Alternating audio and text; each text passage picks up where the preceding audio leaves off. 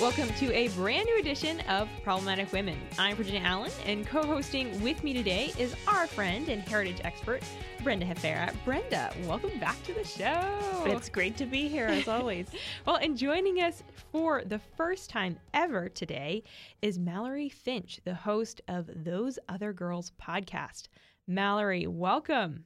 Thank you. I'm so excited to be here. We're really excited to have you. Mallory and I, we we have bumped into each other at many conferences, at the March for Life, outside the Supreme Court, and uh, I have watched uh, her podcast on you know social media and all of the amazing things that she does. And finally, we are making this happen. That she is joining the show. So, Mallory, it is just a joy to have you here. And one of one of the things that our shows have in common that we both have a passion for is the life issue. So I think we all did a little bit of another happy dance celebration this week when we started to see some numbers come out about the number of lives that are estimated to have been saved since Roe v. Wade was overturned. The New York Times they published a piece on Sunday reporting that they estimate that 10,000 fewer abortions have taken place since Roe v. Wade was overturned. Uh, I mean, Mallory, when you heard this news, were you surprised?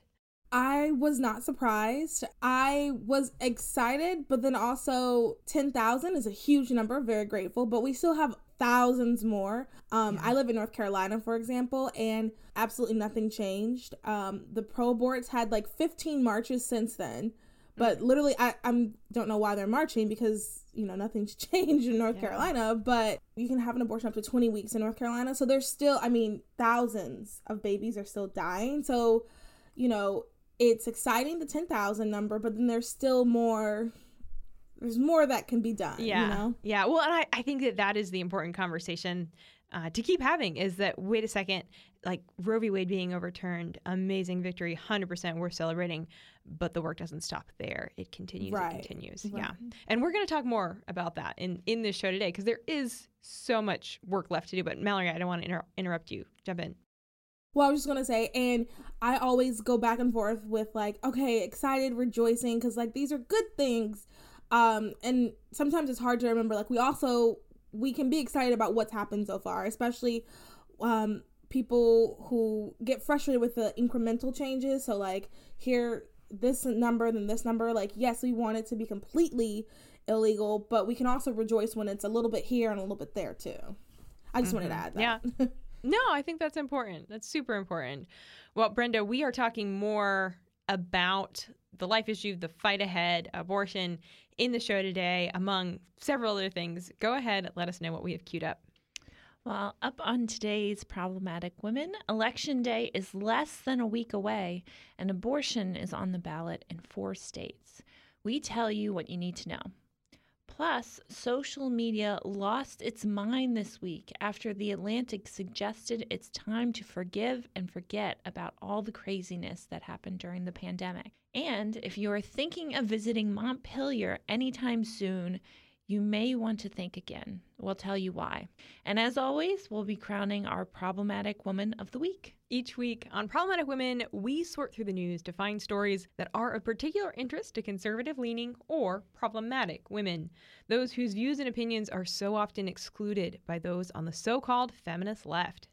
If you are a problematic woman or just someone who supports strong, independent women, please consider supporting us by leaving a review or a rating on Apple Podcasts or wherever you listen and encouraging others to subscribe. It really does make a difference. All right, let's get to it.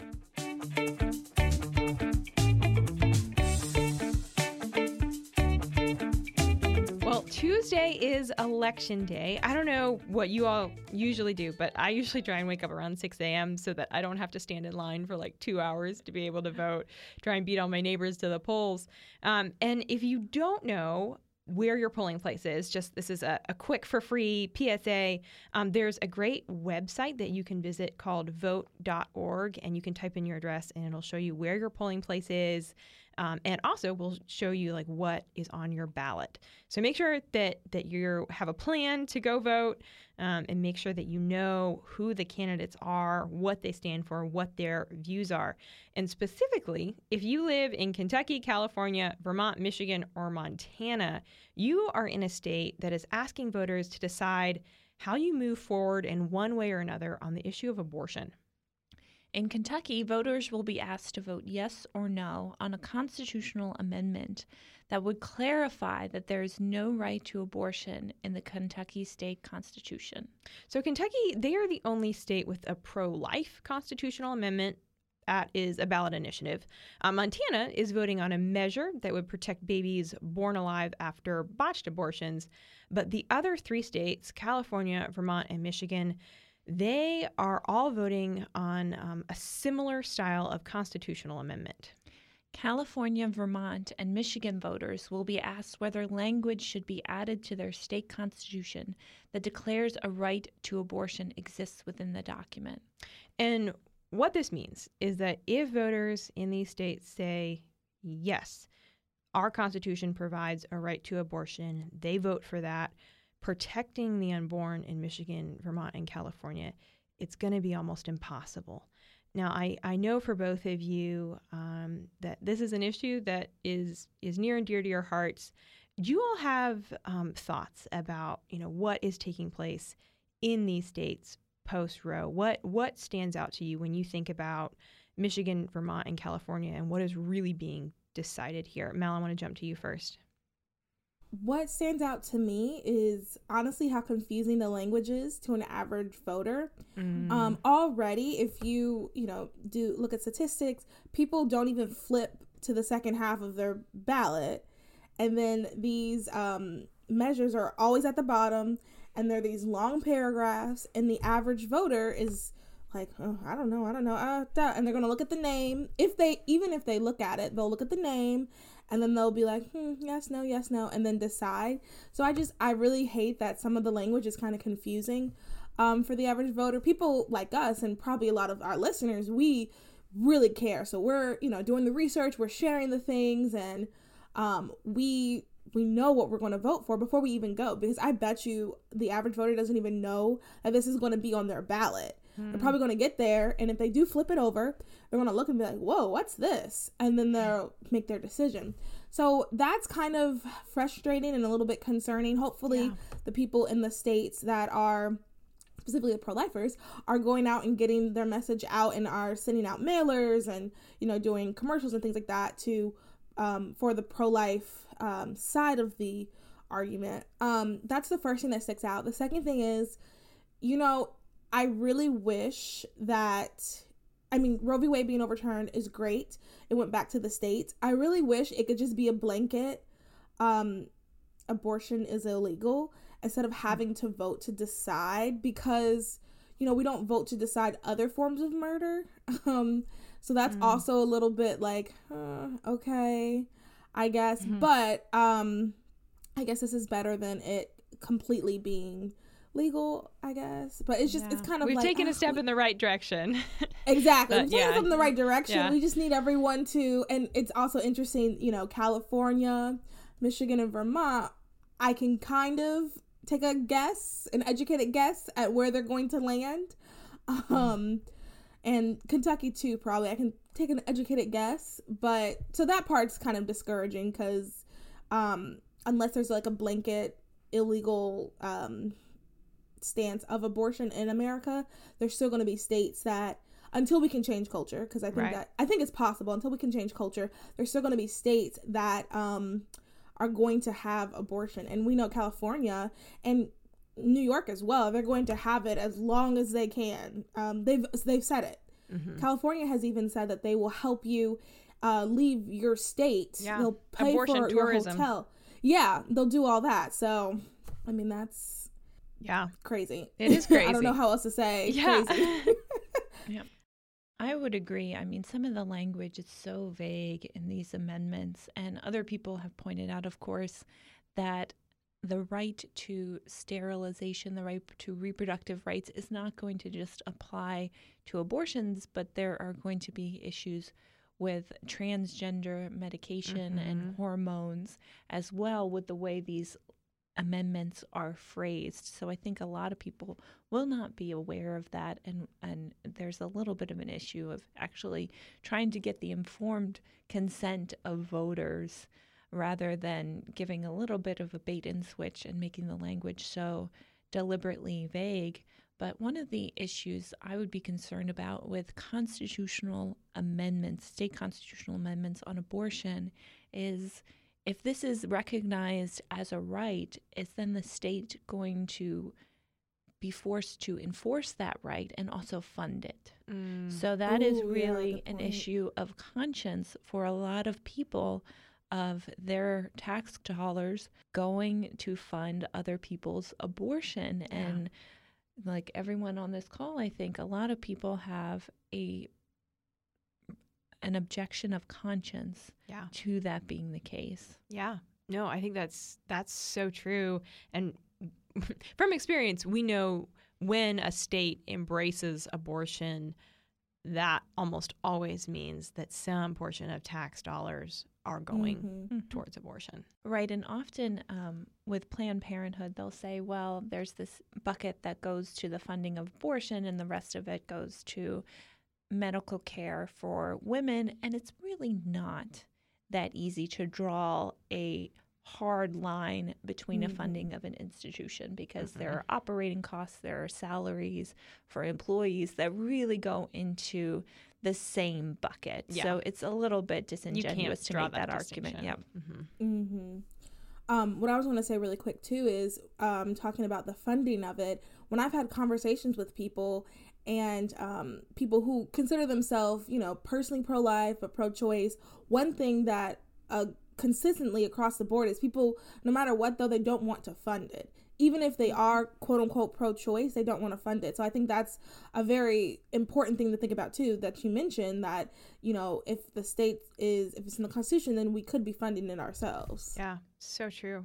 Well, I I think um, on the topic of abortion, I was really fascinated earlier this week um, that Anne Hathaway she joined the View and she she had some interesting things to say about abortion. Uh, I was I as an actress, I really really respect Anne Hathaway. I think she's a phenomenal actress. But I was a little bit discouraged by what she had to say on abortion because she said that abortion could be another word for mercy. Take a listen. May I just say one other thing, and just uh, without going into too many details, my own personal experience with abortion, and I don't think we talk about this enough, abortion can be another word for mercy.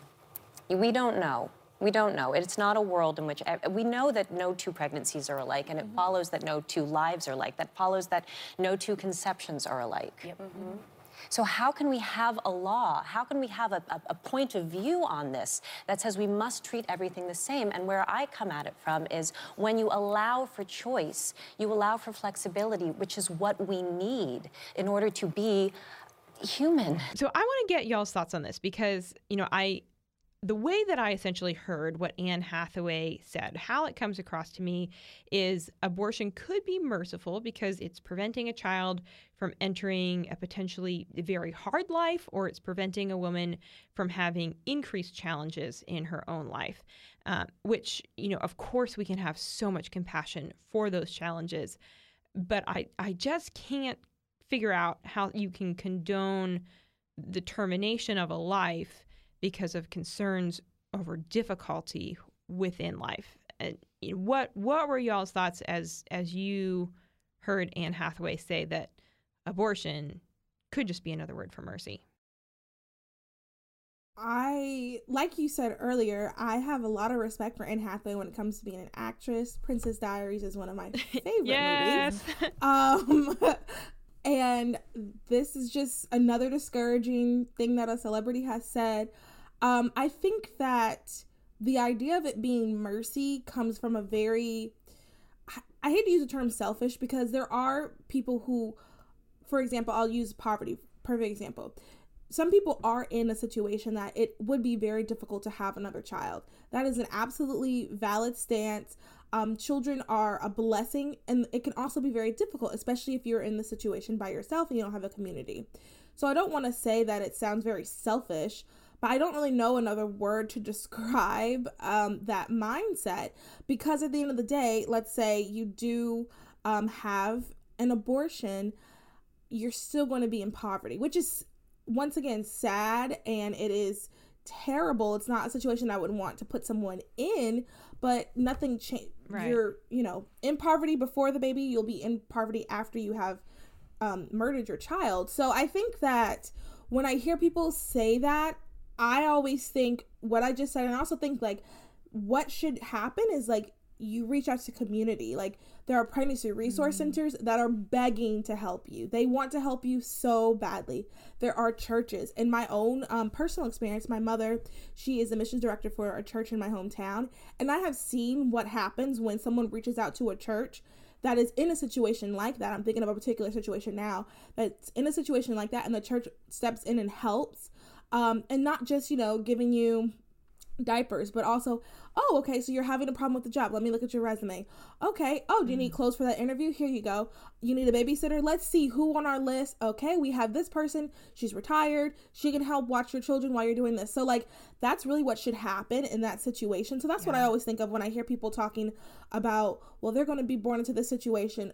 What we can do is we can look at the situation and work to eliminate the situation. We don't have to eliminate the child because at mm. the end of the day, the child has already been the child's already there. You know, yeah. if the child's in your stomach, it's already alive, it's already there. So, you know, the steps that you could have taken before have were not taken. So you, you know, the child's here. What is the situation? Poverty, let's reach out to somebody. Um, you feel like you're alone, let's get you a community. This is I think that's the way that we'll solve it. That's how people won't feel as if it's merciful. Or even um, another situation. Sorry, I'm going a long one, but last no, thing. No, no, you're on it. I love it. even another situation such as like, you know, someone's going to be born with um, a medical situation. Once again, this is where your community comes in. I cannot I cannot imagine how difficult that would be to carry a child and the child has all these other medical issues. But once again, this is when your community comes in and I heard someone say this and I'll just never forget it. Isn't it more loving for you to give birth to your child and the child like you know passes away in your arms like in someone that loves it and cares about it than for someone to go in and rip the baby to pieces like isn't it more mm. loving more humane to mm. like hold your child and you know i just someone said that and i just i can't stop thinking about that because I, I think that's just that's so that's very true and i think that that it's hard i'm not going to act like it's not difficult it's hard but it's selfless. I think that was such a selfless thing to do that for your child. And, you know, if you believe life begins at conception, it's the right thing to do. Yeah.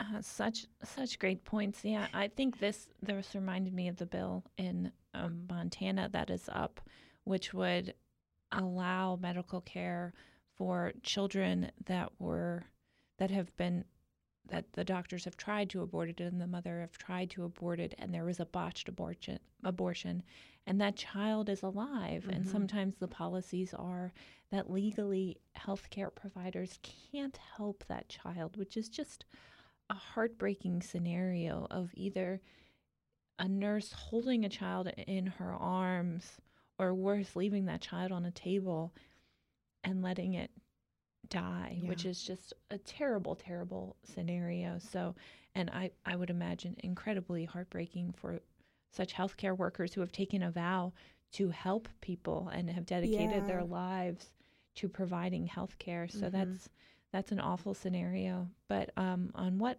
Anne Hathaway had to say, I found it kind of disturbing that she immediately pivoted and said, "We're not talking about a moral issue here we're just talking about health care and providing women mm-hmm. with health care.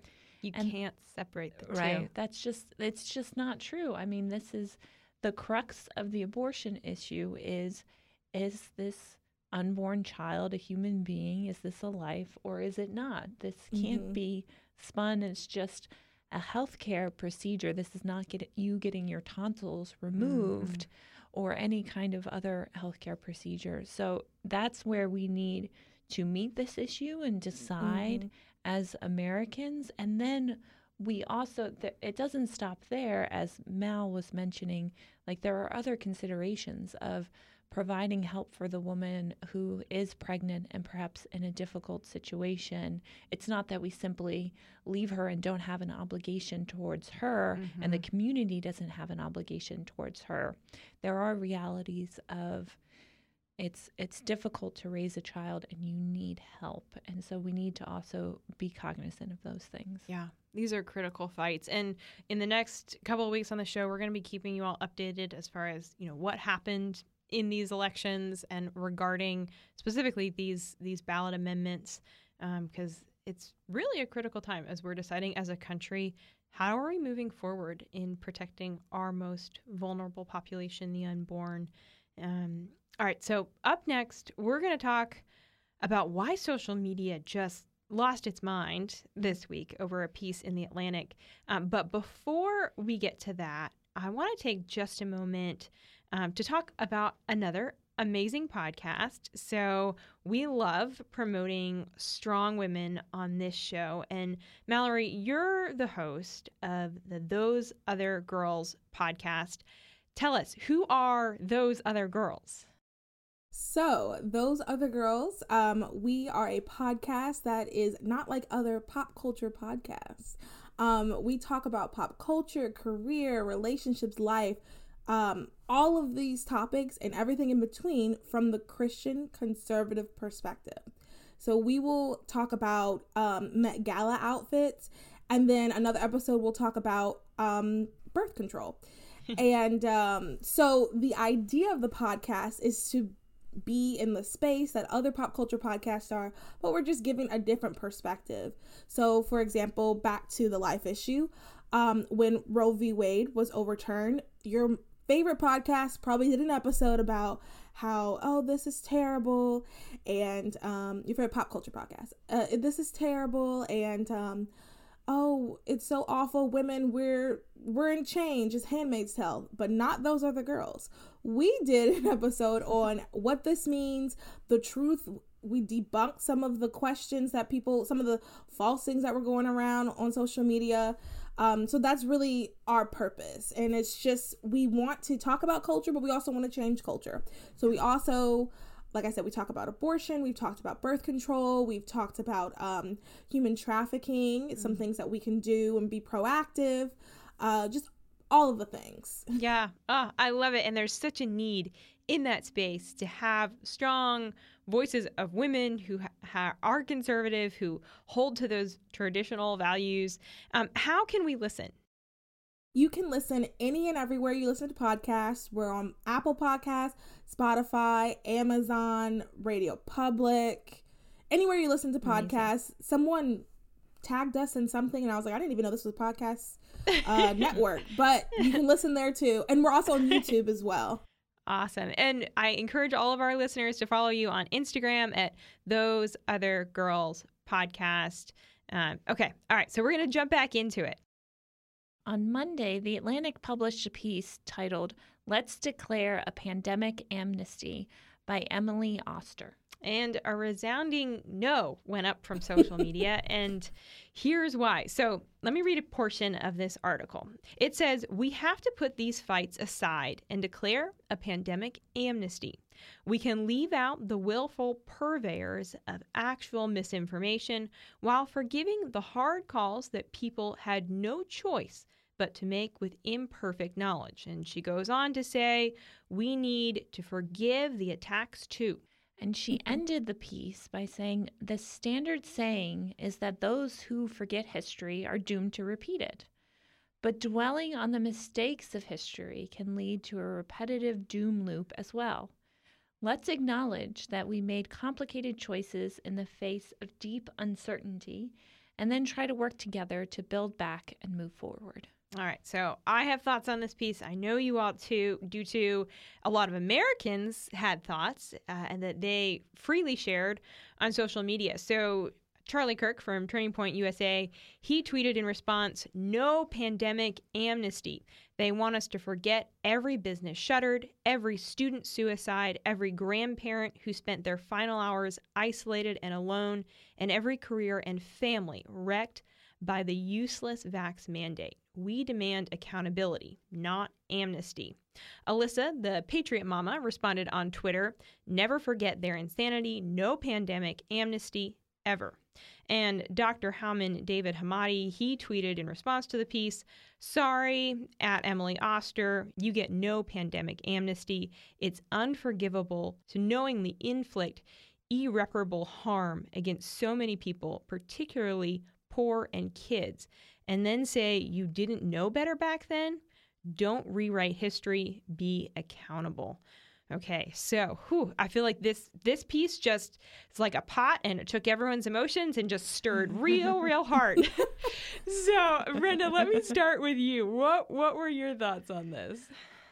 Well, um, I think she does have a point of people did have to make decisions with limited information throughout the pandemic. Yeah. That is that is certainly true, especially early on. But then things did evolve and we needed to respond to the facts and some of those facts were being covered up and deliver, deliberately censored, which is concerning.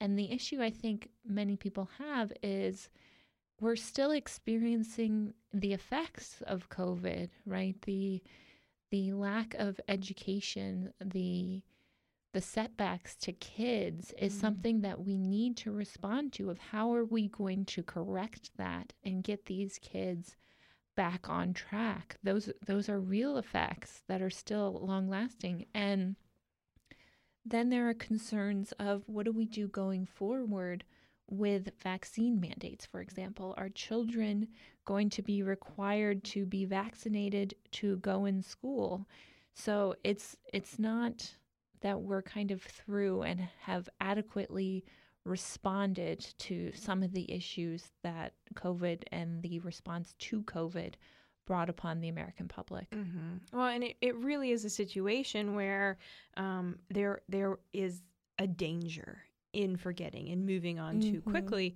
um, because like I mean, she says it in the piece. You know, we we often say, you know, those who forget history are doomed to repeat it. And she sort of brushes that side and says, but yeah, but no, that that really is the truth. And um, to think that another situation like this couldn't happen again is foolhardy. We have to learn from the mistakes. We have to learn from what happened.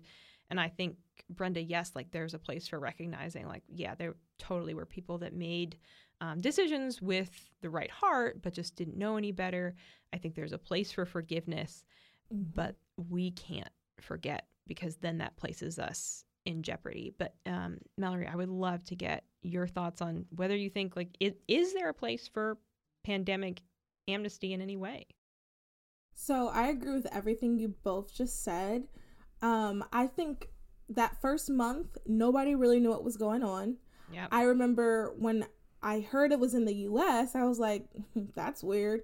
Didn't think twice. And then I was in uh, grad school and they said, all right, you guys pack up and leave. And then I was like, oh, wait, this actually is serious. So that first two weeks, specifically in March, or the last two weeks in March, I remember being like, oh my goodness, is this a, because, you know, you're watching the news and they had like the ticker on. Um, my great grandmother, she was 104. Mm. You know, we couldn't see her anymore. So it was, I was like, oh goodness, this is serious. And then, you know, after a while, once we got more information, once we started to learn a little bit more about it, it was just kind of like, okay, this is serious. People did die, but it's not to the level that they're making it out to be. Um, then it was just kind of like, you know, seen on the news, people were really mean to people. People were very, yeah.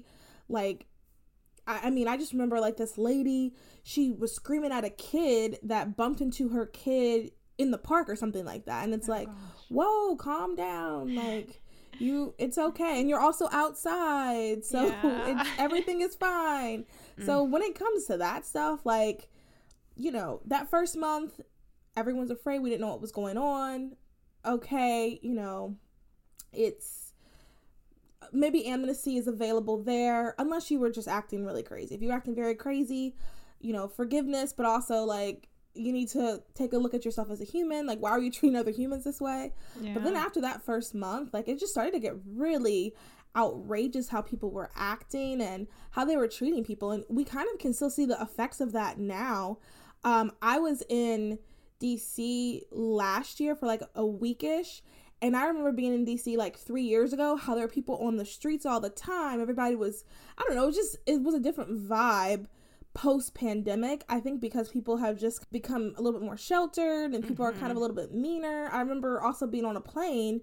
Um, I think it was like July 2020, and in the line, this lady was like freaking out on this other person, and this per- and I had never seen anything like that before. People were just so like tense and angry and scared and it was just a lot. So i think that we can't forget because i think we can forgive sure because you know you're supposed to forget as a christian you're supposed to forgive. But i think we can't forget that because we don't want to go back to that. I mean Yeah. like she said like you said um those who forget history are doomed to repeat it.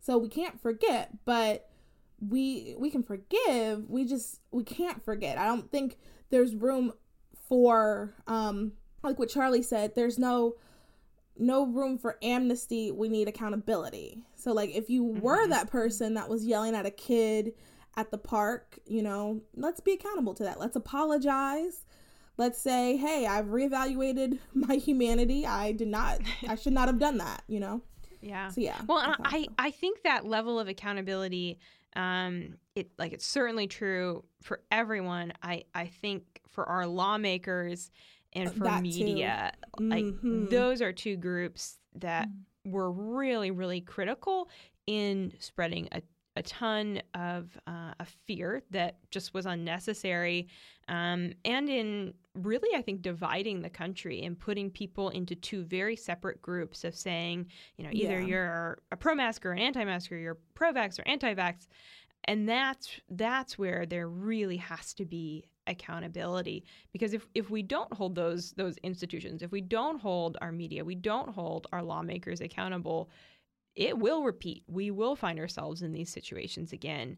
Uh, and so th- that's where i feel like the needle really does have to move. And um, but I'm I'm all for yeah for for your neighbor who you know like wouldn't talk to you for a year because you know you were a threat to them. Work on forgiving your neighbor. That that is important, right? we got to do that. Yeah, so I would I would totally agree. There was a lack of civility during the pandemic, which I Mhm. don't know that we fully recovered from because people Mhm. started looking upon their fellow citizens as dangerous enemies, Yeah. right? Who could Mhm. spread a a disease to them and really reacting in that way. But there's also to to your point, Virginia, about the special place of the media and politicians, there's more information that is still coming out. So we just learned a few weeks back, for example, that the vaccine, the companies never tested to see if it prevented an, a vaccinated individual from spreading COVID to another person. They Mm. never tested that. That was being pushed by the media and by politicians. I mean, Joe Biden himself, President Joe Biden himself, said that if you are vaccinated, you're not going to get it and you're not going to spread it to anyone else. And that just wasn't true. Yeah. And a lot of people decided to get vaccinated based on that information and based on the assumption that this had been tested by the vaccine companies, and they never did. And we were just learning that a few weeks ago. Mm, just unbelievable. Wow. It is. And I guess and this is kind of like a random or a question for I guess everybody. Mm. How are we going to hold the media accountable like because when you said they made the uh pro mask and anti mask teams that or pro vax and anti vax that's so true because I think I think the average person didn't necessarily really care that much what you did, but because the media was so one or the other, you kind of felt like you had to pick a side. So how are we going to hold them accountable? Like what could we do? Yeah, I, I think as someone who works in the media, it's so critical to uncover the truth. Like Brenda, you were Mhm. saying, for, for for those reports that come out where you can say, wait, uh, you know, we have politicians literally quote them saying the the vaccine will prevent you from passing COVID on to other people. And then you can say, oh, no, no, no, the actual research was never done on that. And no one had any idea. The scientists had no idea.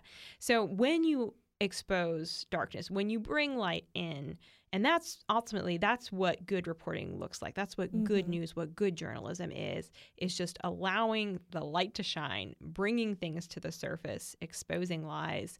And the more and more we can do that, whether you're a podcaster or talking with friends or sharing things on social media, I think that does create that accountability because then journalists know, okay, I can't get away with spreading misinformation, um, or even you know for for journalists who who didn't know maybe it wasn't at all their intention to spread misinformation to spread lies about COVID, um, but you know they they weren't checking, they weren't fact checking, they weren't making sure that their sources had the right information clearly.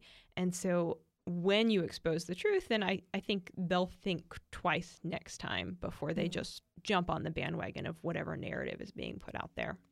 But I know we could. This is a this is a big topic, obviously for all of us and for the nation. so we could we could just keep talking about this. But I I, I want to get to Brenda, our last conversation because you have been writing and researching on a really critical topic for quite some time here at the Heritage Foundation. Um, and right now, you have just come out with a piece that is all about a very important house that has gone woke. And this is not just any house, this is the home of James Madison. We're talking about Montpelier in Virginia. So, Brenda, you you wrote this piece for the Federalist. You've talked a little bit about it on the show before, but share with us what is happening here.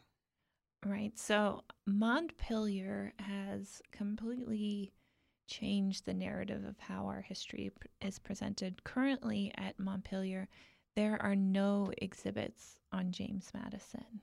At, at his own home, there's nothing about him. There, there are no exhibits That's dedicated crazy. to him. Wow. Um, you learn about Madison a little bit during the house tour. The house tour is focused on some biographical information about James and Dolley Madison, a bit on the Constitution, and then on the enslaved people as well. There's a brief video in the visitor center that talks about his three big ideas, but also labels Madison a slave owner and the Constitution racist. Mm. And then all of the exhibits are dedicated to slavery and Jim Crow. There's one archaeological exhibit, but none of them are dedicated to James Madison. And the sole exhibit on the Constitution is part of the slavery exhibit and attempts to paint the Constitution as a pro slavery document and kind of imply that slavery is at the heart of our economy in the United States and at the the driving force behind our laws. So it's really a critical race theory narrative that they are pushing as putting slavery at the center rather than placing it as something that contradicted our principles and that generations of Americans contributed to eliminating and contributed to promoting a fuller realization of our principles it's not a question of do we talk about slavery. I think everyone agrees that's part of our history and mm-hmm. we should mm-hmm. talk about it. But that doesn't mean that we diminish James Madison and his many accomplishments. James Madison is the father of the Constitution. Mm-hmm. And so that's really important. And this latest piece, what has come out is that the leaders at Montpelier are attempting to get 850 square miles of Virginia land from Montpelier to Monticello declared a UNESCO World Heritage Site, which would have a lot of implications. And it has also come out in the research that I did, and as well Quin Hillyer at the Washington Examiner did an investigative story, that the leaders are really pushing it. The current chairman of the board at Montpelier said that people come there to worship a president and a document, and that they should leverage the meaning that Montpelier holds for the nation and for the world and reinterpret an iconic institution and challenge its history. And their long standing director of archaeology also said that he has no interest in honoring a dead white president and a dead white president's constitution, and that he needed to act less like a bulldozer and more like a termite that undermined a building's foundation, destroying it from within before tearing it down. Wow. So I think those are really revealing comments of what they are trying to do. These folks are really radical and trying to transform the country by replacing our history with an alternative, distorted version of our history to make Americans actually think that their country is unlovable. Yeah. You know, I think we can hear this and we can sort of think, well, you know, that's happening at, you know, this house, this historic home in Virginia and and not fully recognize the implications. But what what is, you know, we kind of zoom out, like what is the the bigger picture do you all think of when we have something um, as historic as a home like Montpelier where the narrative is shifting and facts are being really hand selected. Mm-hmm. Mallory, I'd love to get your thoughts. Um, I this is sad to me. Um, and it's also shocking because, like you said, sometimes you think, well, this isn't really affecting me, like where I am right now. But like you said, when you zoom out, there's kind of a bigger hand in this, and there's probably a lot more things behind the scenes that we just don't know. Mm-hmm. Um, so I think that, and um, when Brenda was reading, she made a good point. No one is saying that slavery didn't happen. It's not that we shouldn't talk about slavery, but we also should talk about the other aspects. And I, um, I love America. Personally, I love America. I am very, I feel very blessed to be an American. I have traveled to many countries outside of America, and I just recognize like how what a blessing it is to have an American passport. Like I think sometimes people don't realize like even you know in our weakest darkest times, we're still the greatest country. That's just me being, you know, a true American. um, um, but, and I think our Constitution is very, very important. It is, I don't want to say perfect because there's no such thing as perfect, but it's probably the best Constitution out there. At the beginning, it does say all men are created equal. And um, I believe it was Mark Robinson. I heard him say once in a speech that, like, you know, at the time, the people who did write the Constitution, many of them had slaves. They didn't necessarily believe that. But the Constitution, which is inspired by God, which is inspired by a lot of things from the Bible, the Constitution says, like, the Constitution is what we're going by. And if we go by that, all men are created equal. If we think about it from that aspect, if we think about the other things in the Constitution, it's a really good document. It's for everyone. Mm. Um, and I resent the fact that people think, um, that well minorities it wasn't made with you in mind it says all men are created equal and i was born in the soil i'm an american this applies to me just as much as it applies to other people so i think this revisionist history that people are trying to do where they only talk about the negatives and they you know take bits and pieces of it i think it's part of a larger discussion of people maybe not people not appreciating what they have, or people just being angry about a situation. So they're just making it. I, I don't know. Like, I, I guess that's the other thing, too. I'm having a hard time understanding why people would want to do something like this, why they would want to erase um, this founding figure. Yes, there are things the slavery aspect you know obviously that's something that is important to me to discuss and to have um, a discussion around but that's not the full um, scope of everything that James Madison did. And I, I guess I just I have a hard time like I don't understand why someone would just want to talk about the slavery aspect because there's so much more. This country is so much bigger than slavery. Like black African American people, we are so much more than just slaves that like our history is so much richer. Um mm and i can go on and on about that and about like movies and things like that but like it's so much more than that. Why can't we talk about other aspects of it too? Um why can't we talk about or why can't we discuss the constitution and read it for what it is instead of like trying to interpret every little tiny piece? Okay well when they said this this meant this and so yeah i guess that's that's my thoughts they're kind of jumbled but it this is just so it as someone who loves America, someone who enjoys history, this is so discouraging to hear that people are fighting so hard to do to erase such an important piece of history. Hmm. Yeah. So I I do want to push back against uh one thing that you said a gentleman said to you, which was that the founders didn't believe in all men are created equal. Mm. I think they did.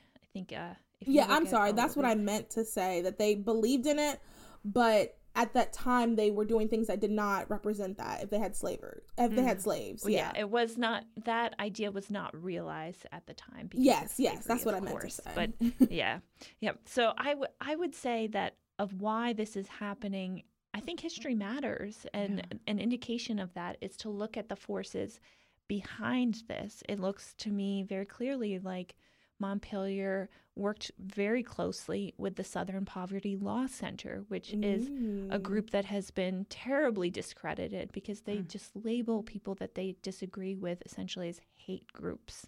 Mm-hmm. Um, it is also the National Trust for Historic Preservation that owns Montpelier, took funds from Mackenzie Scott, who is Jeff Bezos' ex wife, Ford Foundation, Coolett, mm.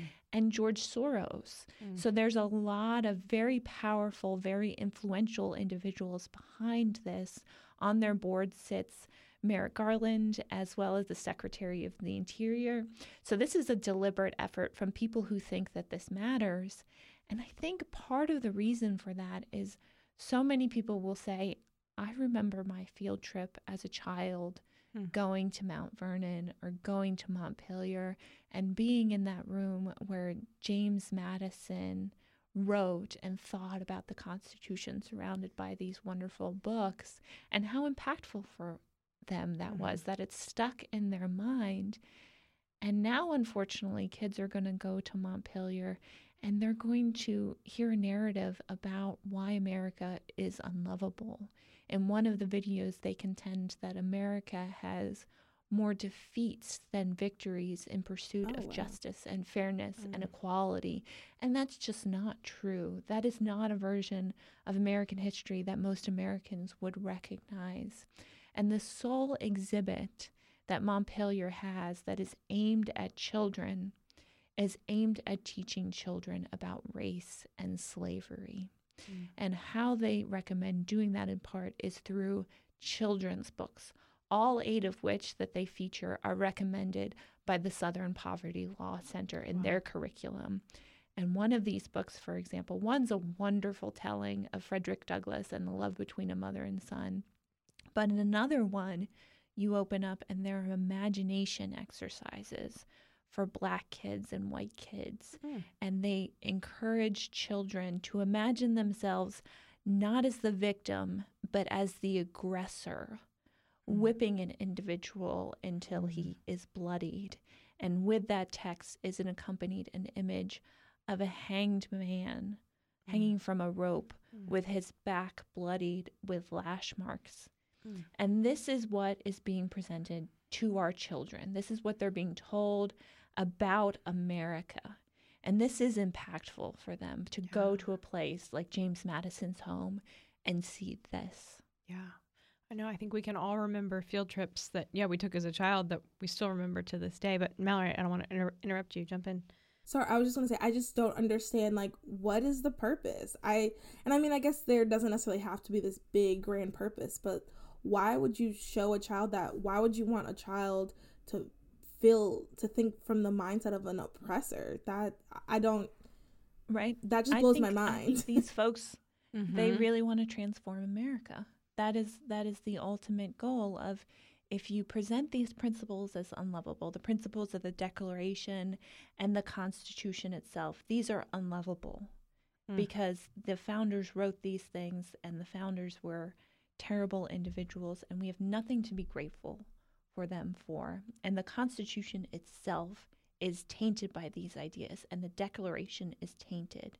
And if you can taint them sufficiently to the point where Americans are willing to let them go, Hmm. that these are no longer things worth defending, hmm. mm. then you open up the possibility for those things to be replaced by something else, something yeah. like Marxism or critical race theory. I think that's the ultimate goal here. Wow. Well, we're going to leave um, a link, Brenda, to your piece in the show notes from the Federalist. Uh, so anyone who wants to read it and learn more about this topic can and dive in a little bit deeper. Uh, but I want to thank both of you for joining the show today. This has been so fun to have you both on. Brenda, love having you back. And Mallory, thanks for joining us for the first time. Again, I want to encourage all of our listeners check out your podcast wherever you listen to podcasts and follow the Those Other Girls podcast on Instagram. Thank you both. Thank you so much. This was great. My pleasure. All right, well, stay tuned because up next we crown our problematic woman of the week. Today, news you can trust feels like a rarity. That's why the Daily Signal podcast releases a top news edition every weekday at 5 p.m. Whether driving home from work, fixing dinner, or picking the kids up from soccer practice, you can stay informed on the headlines you care about. Every show is quick and succinct, designed to keep you up to speed on the issues that actually matter. Catch our top news edition right here in your Daily Signal podcast feed every evening, or listen first thing in the morning before catching the day's interview. And be sure to subscribe on the Daily Signal podcast so you never miss an episode. Now it is that time, once again, one of our favorite times of the week, time to crown our problematic woman of the week. And this week, the crown goes to Macy Petty. So, Macy Petty is a young pro life activist. She was at the Supreme Court when Roe v. Wade was struck down. And in that moment, she wept. She was so overwhelmed with the joy and emotion of what had just happened that after 63 million lives had been lost to abortion, America was finally taking this amazing step to protect life. And that overwhelmed Macy to the point of tears. And if you remember earlier in the show, we, we talked a little bit about California as one of of the three states that has a, ballot amendment on the ballot this year to add language to the state constitution saying that there is a right to abortion within their constitution. And pro abortion folks in California who are backing this amendment, they have ads running to promote it. And one of those ads happens to include some footage of Macy crying at the Supreme Court when Roe v. Wade was overturned. But they frame it as her being sad in that moment when actually she was overwhelmed and overjoyed to the point of tears. They got this very wrong. Macy's calling them out on it. So, here, take a listen to just a portion of this ad and what it said. When this happened, we got mad, sad, scared. All right, so when they say we got sad, that's when they have footage of Macy crying, and it's just classic radical left that it doesn't occur to them that a woman could actually be overjoyed to the point of tears because Roe v. Wade was struck down. They just made an assumption that she was upset. So Macy is speaking out. She is not going silent on this one, and she's calling out Hillary Clinton. She's calling out California Governor Gavin Newsom for misrepresenting her. They are both two people that are really backing and vocal on this ballot amendment. And she's saying no. So she wrote an open letter. Macy wrote an open letter, posted it on Twitter to Hillary Clinton and Gavin Newsom. She writes, I strongly oppose Prop 1. Do not include me in your efforts to further manipulate women and violently take life from the most vulnerable and innocent among us. Earlier this week, many shared this video with me. The list includes both Hillary Clinton and Gavin Newsom. I demand you remove me from the Yes to Prop 1 campaign video and further pro abortion materials. I will not stand by as you use my face, my tears, and my passion in a way that promotes demonic activity. Wow, she does not mince words in that one. Macy, definitely earned that crown this week. Thank you, Macy, for speaking out, for being a problematic woman, for putting your foot down and saying, no, you can't manipulate my own tears, literally, uh, for your own purposes. So, congratulations to Macy for being our well deserving problematic woman of the week. All right, but we are going to leave it there for this week's edition of Problematic Women. Join us on Tuesday morning for a brand new edition. And of course, again on Thursday for a brand new edition. We'll be back with more commentary. But in the meantime, please subscribe and share as conservatives whew, we need your support in the podcast world. And so we so appreciate when you take the time to leave us one of those five star reviews and ratings. We love reading your feedback, hearing what you have to say. It's so, so helpful for us. And of course, you can also always reach out to us on Instagram at Problematic Women if you ever have thoughts or things that you say, hey, I would love to hear you guys talk about this subject. So, love to connect with you all there. But have a great rest of your week. Remember to vote on Tuesday, and we'll see you right back here Tuesday for an interview edition and then again on Thursday. Problematic Women is brought to you by more than half a million members of the Heritage Foundation. It is a product of the Daily Signal produced by Lauren Evans and Virginia Allen. And be sure to follow Problematic Women on Instagram. We produce Problematic Women in remembrance of our dear friend and former co host, Bre Payton.